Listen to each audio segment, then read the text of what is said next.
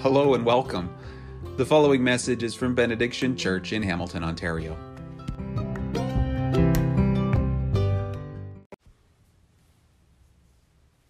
If we took a poll and asked for your favorite romance story, you might suggest like Pride and Prejudice, maybe, or like I don't like I don't know Bridget Jones or The Notebook or La La Land or something like that.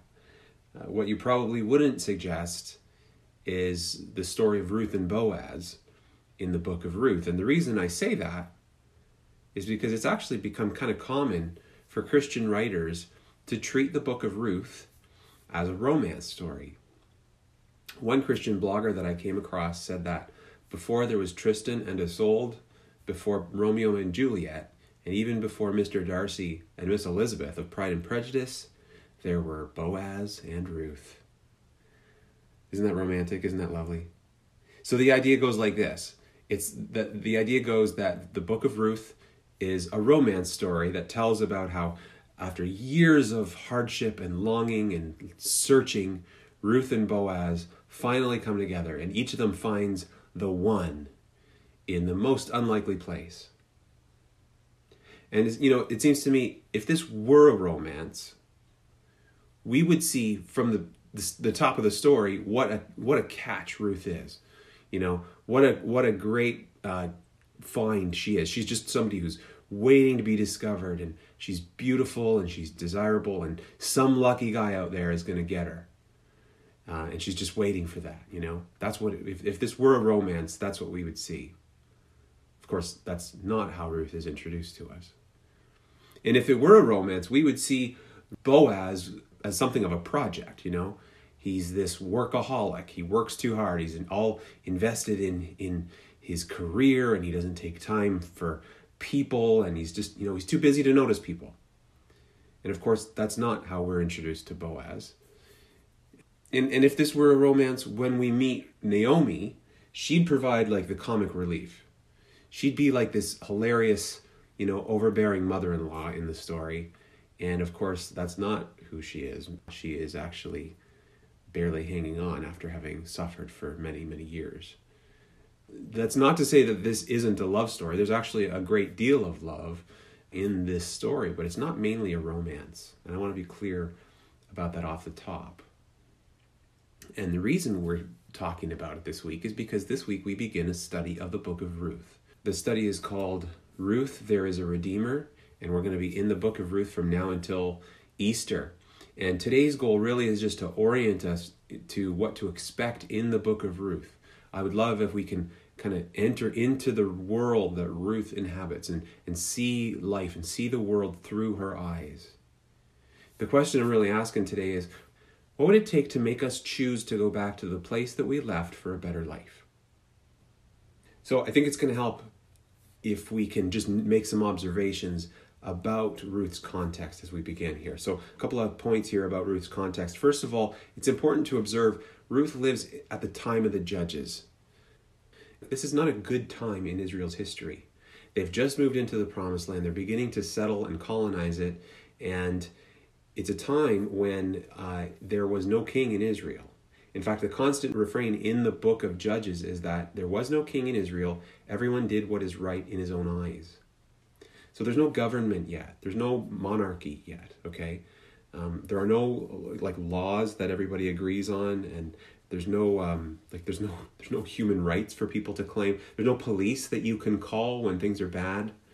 What you've got is people who within those within the tribal lands, you've got people who have gathered into little fortified city states, and each of those city states is ruled by a powerful warlord so Jericho is one maybe, and like Bethlehem is another one, and and Jer- and uh, Jerusalem is another one, and, and and on and on. And each of them is ru- is ruled by uh, a powerful like military uh, chieftain or a warlord. Okay, and if you don't know what that's like, think about think of like the Godfather movies. Okay, you've got uh, a powerful leader, a powerful Godfather, and the, the the families under his care they pledge their loyalty to the Godfather now, in, in this day, in this context, what that look, looks like is your loyalty belongs to that, you know, warlord, and you're, you know, perhaps you promise a son for his army.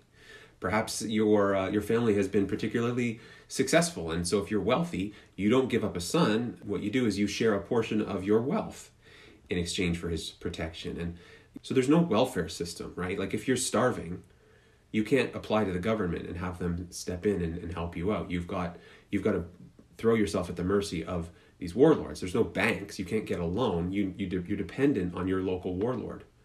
And, and so if you find yourself in a place where you can't pay your warlord, and if you don't have a son to offer, well, maybe you might offer up one of your daughters.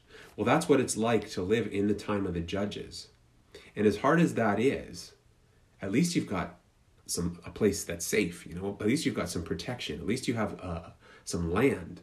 You know, at least you've got some hope that there might be future generations of your family line. And as, as hard as that is, how bad do things have to get for you to consider leaving that behind? Well, that's what we're talking about when we say that Ruth lived at the time of the judges. Uh, and another thing that we need to understand about this time is that it's also the time of patriarchy. It's a time of just very deeply entrenched patriarchy, and except they didn't realize that it was patriarchy at the time. Nobody at the time of Ruth is using the language of patriarchy. They didn't call it that. They just called it Sunday through Saturday. Like this is just life. This is just normal. And I think in some ways it's kind of hard for us to appreciate what it's like to be a woman in ancient times. There's no feminism, and there are no feminists. Okay, gender equality, it's not a thing. And so when relationships form, like there's no dating. It's not like they met at Bible camp and they started exchanging notes or they, you know, somebody introduced them at a, at a party or something like that. Not at all. There's no Christian mingle or anything like that, okay? The way it works is when you were a little girl and before you had any interest in boys, your parents made a deal with another family that they thought would improve your lot. And so they promised you to another family's son. And if that arrangement works out, that man is able to produce crops on the land. You're able to give birth to sons. Your family becomes wealthy and successful, and your family survives and multiplies. And that's the best that you could hope for. But it all depends on you giving birth to sons. Okay? Sons are the hope and the future of your family line. That's what it means to live in the patriarchy. One author who's done quite a bit of work on the context and culture around the book of Ruth. Her, name is Carolyn Custis James. She says, under patriarchy, women have no independent legal rights and no voice. Rights and protections that women in the West naturally assumed are completely absent for Naomi and her daughters in law. Anyone can abuse them with impunity since there is no male to defend them against an assailant. The future is frightening, promising only poverty and vulnerability and misery. And so that's where our story begins. At the end of verse 7, we've got three widows in a patriarchal culture trying to survive at a time when absolutely everybody does what, what seems right in their own eyes. And again, we need to ask if that were your context, okay, if that's the world you lived in, what would it take to make you choose to go back to the place that you left for hope of a better life? Okay, what would it take to make you go back to the place you left because you hoped for a better life somewhere else. Well, let's enter the story now and see how things unfold for Naomi and her family. Uh, if you've got your Bible with you, I'll invite you to open it up. We're going to begin right at verse 1. We're going to work verse by verse up to verse 7. My version is the Christian Standard Bible. If yours is a little different, that's fine. But again, the story begins during the time of the judges, and there was a famine in the land, in uh, the ancestral home of Elimelech and Naomi in Bethlehem. And what's ironic about that is that Bethlehem literally means the house of bread. So this city state, Bethlehem, uh, the house of bread, now it has no food. And it doesn't matter it doesn't matter what you do, doesn't matter how, how good a farmer you are. Famine means you can't change it. You can't fix that. And that's why the text says that the man left Bethlehem in Judah with his wife and two sons to stay in the territory of Moab for a while. Verse 2 The man's name was Elimelech, and his wife's name was Naomi. Now, it's important that they land, end up in the land of Moab. Like that was a big decision for them to leave Bethlehem, their ancestral home, leave the promised land, and end up in Moab of all places. Nobody in Moab is praying to the God of Israel. You know, you know what I'm saying? And, and and so Elimelech understands there is some risk in going there. He doesn't have the same protections in Moab that he has in Bethlehem, but he's he's going in, uh, telling Naomi and the boys, well, it's only for a while. You know, it's just till the famine is over. Except that a while turns into 10 years. Well, then what happened? So let's continue uh, reading in the text. The names of his two sons were Mahlon and Chilion. They were Ephrathites from Bethlehem in Judah. They entered the fields of Moab and settled there. Verse 3 Naomi's husband Elimelech died, and she was left with her two sons. Well, Elimelech died. What does that even mean? How can we how can we possibly imagine what it means to be a widow in this culture? She's alone now with her two sons. She's an Israelite living in Moab, far from their far from their ancestral home, in a place where they can inherit nothing. They have no uh, right to expect any kindness or or hospitality from any of their neighbors because they're Israelites. What hope does Naomi have as a widow in Moab? Well, one little bit of hope is this legal arrangement uh, called a levirate marriage, which is part of God's law. The idea here is that if an Israelite husband dies and there's there's no kids, there's no one to inherit, uh, and it's look it's it's it's likely that the family line will end well, what can happen is that husband who died, if he has a brother or if he's got another relative nearby, he has the option. He can marry the, the widow, right? So the man's brother can step in and he can marry the widow. He can fulfill the husband's obligations by giving her a son and hopefully preserve the family line and not lose the family land. So that's what that's what we mean by a levirate marriage. That's that's going to be relevant a little bit later in the story, but that's one little bit of hope that maybe Naomi can hang on to. The problem is, Elimelech doesn't die in Bethlehem, where there may be some relatives nearby. They're in Moab. There's no family here.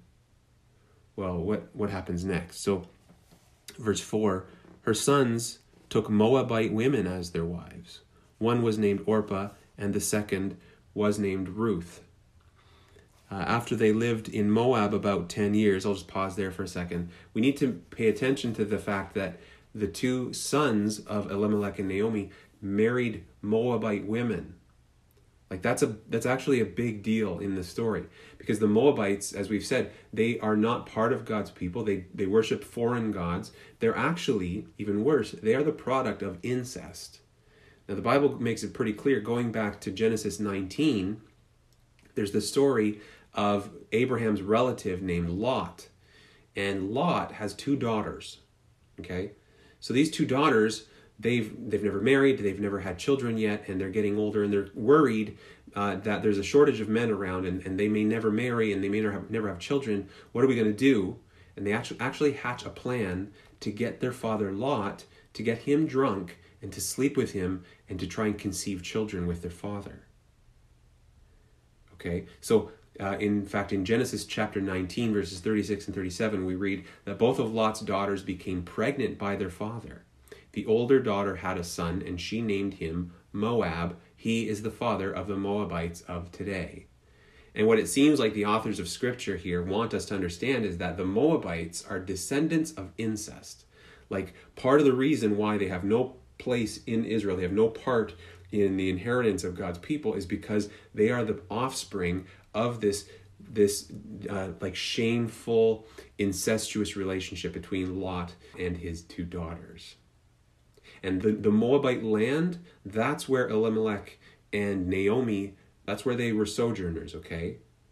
Uh, this, this is the land where they settled. But not only that, but their sons married into that family line. They, fam- they married like women who were descendants of that incestuous relationship.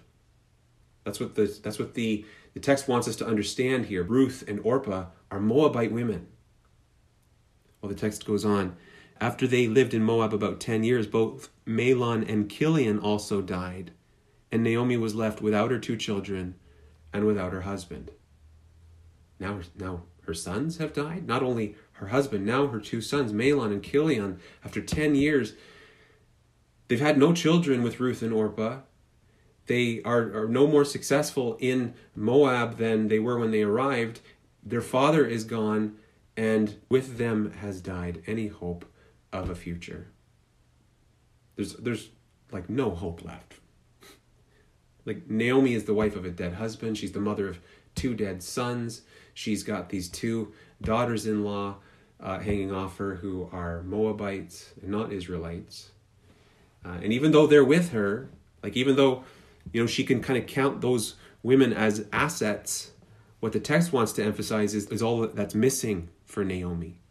Because it doesn't tell us that Naomi was left with Ruth and Orpah. What it tells us in verse 5, it emphasizes that Naomi was left without her two sons and husband.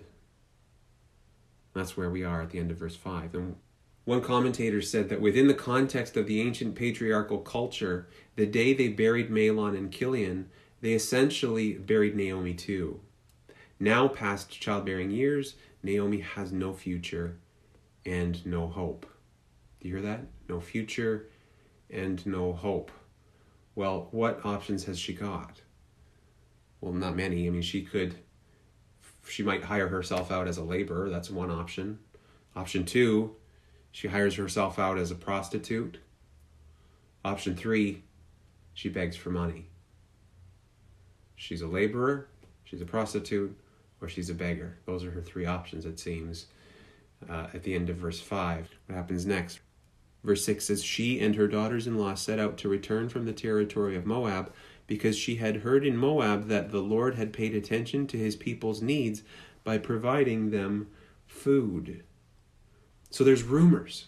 She's heard she's hearing rumors in the land of Moab that way over in Judah, way over in Bethlehem, God is looking after his people. He's paying attention to his people's need and they have food. And as an Israelite, maybe, just maybe if Naomi and her daughters in law end up there, maybe they'll share some of their food with her. Just maybe. And for Naomi, you know, this is a return home. There is that slight glimmer of hope. Because because because returning to Judah, returning to Bethlehem, that's her homeland.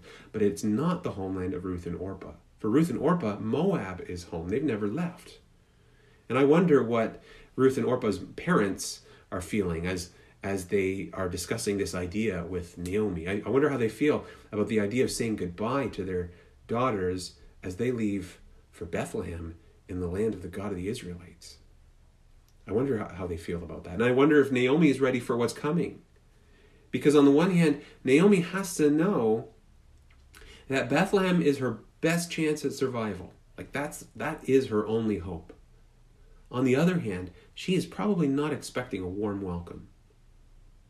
You know, I, I imagine that when she arrives there, she's going to meet up with some of the neighbors that she left behind 10 years ago, and they're not going to be very kind and hospitable to her. And instead of, hey, welcome back, Naomi, it might be, oh, Naomi. Remember, remember when you left us 10 years ago and you ended up in the, the land of Moab? Remember they died? Your husband and your two sons died? Well, what did you think would happen?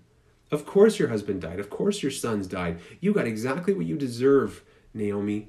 And now you are back? Now you're back and you've brought a couple of Moabite women with you. Hmm, seems like you haven't learned anything, Naomi. Do you expect us to welcome you back with open arms?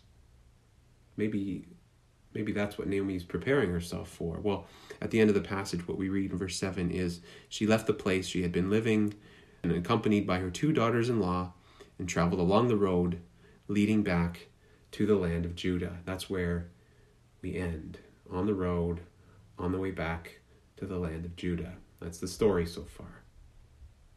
And when we sort of step back and we reflect on what Naomi has suffered, uh, I'm not surprised that, that many commentators have actually compared Naomi to another biblical sufferer who you might be familiar with, and his name is Job. People look at the ways that Job has suffered and they look at the ways that Naomi suffered in this story, and they say, those are parallel. One of those commentators is Carolyn Custis James, who I quoted earlier. But what she says is that both sufferers' losses are catastrophic. Job loses his livestock, his servants, his children, and his health. Naomi endures famine, the life of a refugee, and the deaths of her husband and both her sons. It is a total wipeout for both sufferers, the only difference being that Job, as a man in a patriarchal culture, can eventually begin again. Not so Naomi, who, as a postmenopausal widow, is finished. She's finished.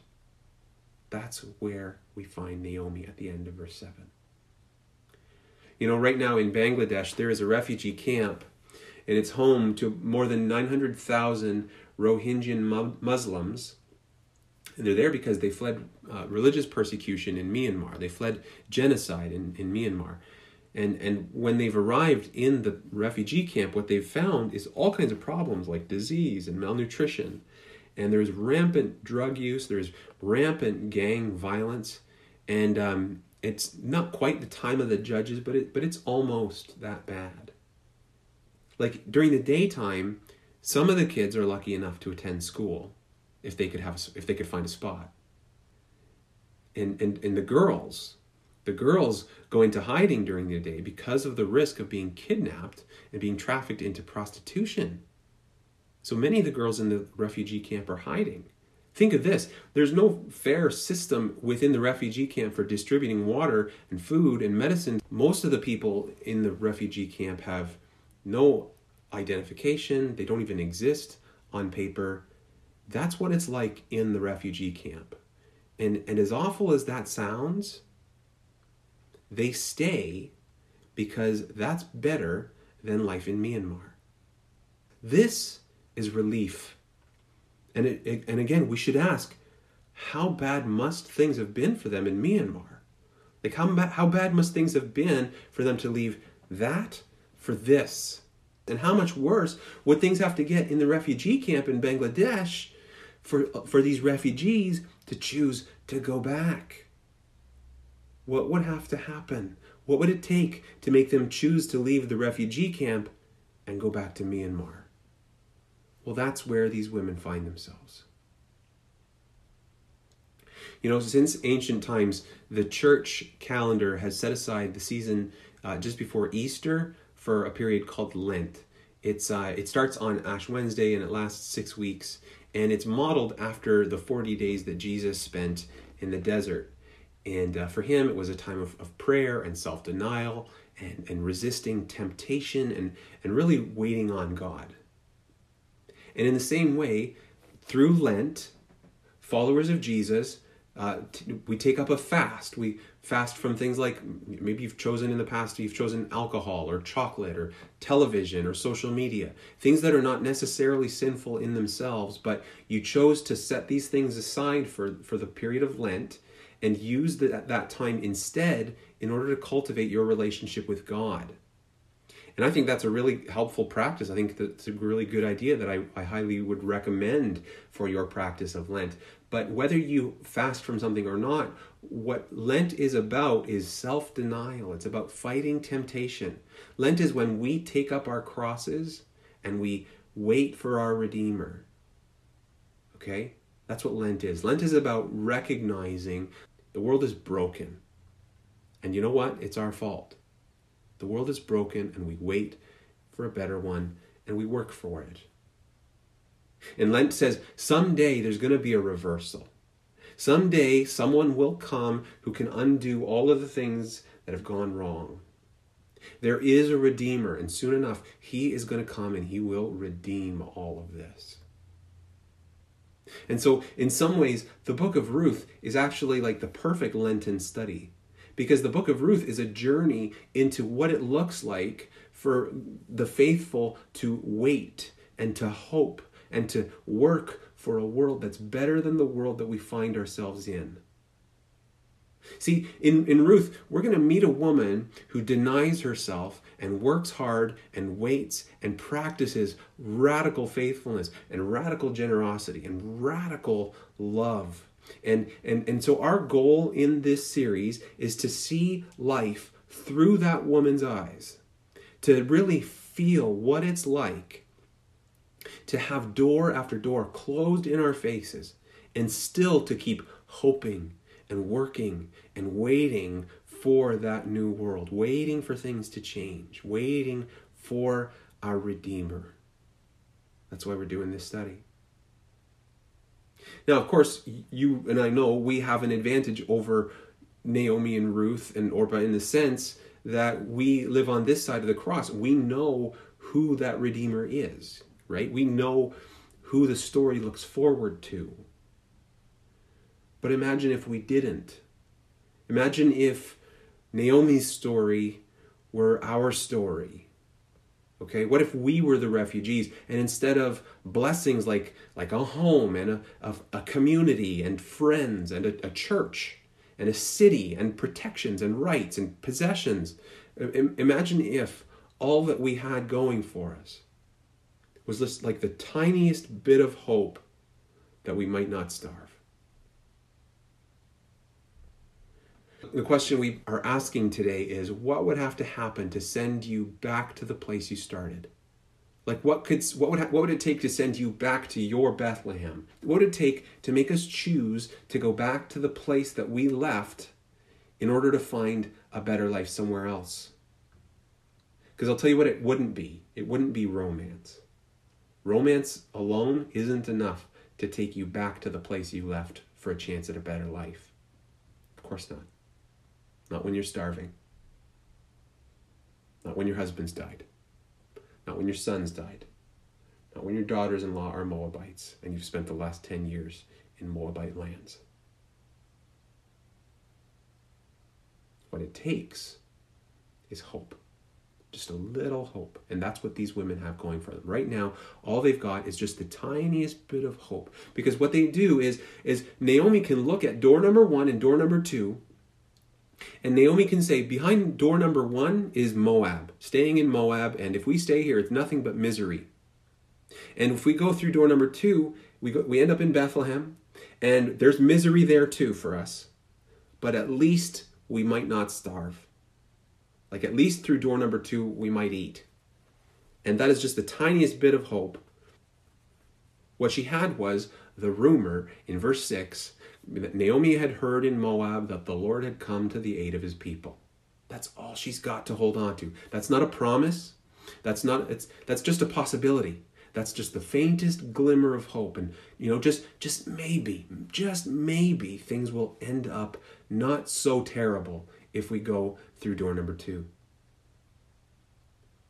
Now, if she does, I'm sure Naomi can hear the voice of judgment that just says to her, Yeah, but Naomi, God came to the aid of his people, but you're not his people anymore. You walked away from that, remember? You left the land, remember? You're a widow and you have no sons now, remember? What makes you think you're going to come back now and you're going to burden us with these two extra Moabite mouths to feed? What makes you think we're going to roll out the red carpet for you? We can imagine Naomi's shame. We, we know. We know that she knows what she's getting herself into. We know that she must feel ashamed and humiliated. And we can almost hear how she'd respond. She'd say, I know. I know that I left. I know that I failed my husband. I couldn't keep him alive. I know that I failed my sons. I couldn't save them. I know that I failed my people by letting my sons marry outside the faith. I know, I know, I'm a terrible Israelite and I don't deserve to be here. I know. But I heard that the Lord has come to the aid of his people. And right now, that's all I've got. All my hope is in that. And, and we won't be a burden on you, we won't cause trouble. All we're asking is that if you could only find it in your heart, have mercy. Let us come home and don't send us away. That's hope. That's hope. Now, what Naomi maybe doesn't realize is that's actually that kind of hope, that kind of faith, that's that's the kind of prayer that actually saves you. That's the kind of prayer that if it's sincere, it actually connects you with God through Jesus. You know, the best thing that Naomi can imagine is that she and her daughters in law might not starve. Like that, the most she can hope for is that just maybe some of her neighbors might share some grain and might not chase her off the land. That's like the best she could imagine and hope for. She wouldn't dare ask for more than that. Okay? And we need to understand as this story begins, Naomi's coming back to the promised land and she's not asking for a husband. She's not asking for a title or a land or a community. She's not asking for, for any uh, an income. She's not asking to have more children. She doesn't she's not expecting to be loved and welcomed and accepted. She's not expecting to be given a place at anybody's table. Because as far as Naomi is concerned, that would be crazy. All she's asking for is a little mercy. Could you imagine having so little hope that the most you can put together to ask for is is mercy? I, think if we could reach Naomi, if if we could speak to her, what we would say is, "Oh, Naomi, if, if you only knew, if you only knew that the very best that you hope for is the very least of what God wants to bless you with." He is good and he is kind and generous and he has come to the aid of his people. Just like you heard, it's true. God has come to the aid of his people, but not just by providing food, but in a more glorious, ultimate sense, he has come to the aid of his people by providing a redeemer. That's what we want to tell you, Naomi. But of course, we can't because Naomi's a character in an ancient story. We can't tell them. Maybe, but maybe there are some people in our lives that we can tell. Maybe there are some neighbors in our lives who can't possibly believe that there is a Redeemer because that idea is just too good to be true. Maybe the ones who need to hear are some of the immigrants and refugees in our city who've made a home in our neighborhoods who have almost no community and just need to know that there is a Redeemer that God has come to the aid of his people. Maybe maybe it's us though. Maybe we're the ones who need to be reminded that there is a redeemer. Whatever the case, I would like to end like this. Each week in this series, I'm going to share some questions that I, I hope we can take with us so that we can kind of keep the conversation going. So here are the take it home questions for this week. The, the first question is for a neighbor. Think of this like a conversation starter. You might initiate a conversation with your neighbor using this. The, the question is, what brought your family here? Like what, what brought them here? Did they find what they hoped for? Question number two is a question for you. So think of something that you're waiting and hoping for God to do. What difference does it make to know that the one that Naomi only hoped for is the one that you know and have experienced? What difference does it make in your life for your hoping and for your waiting? What difference does it make to know that the one that Naomi only hoped for, only could dream about, is the one that you know and has already loved you and redeemed you? What difference does that make? That's the question for you. And now, finally, a question for us. Who are the Naomis around us who need to hear that their story isn't over and that there's a Redeemer? Let's pray.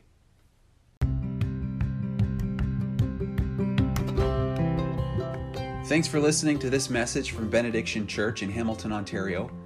Feel free to copy and share these resources, but please don't alter the content in any way.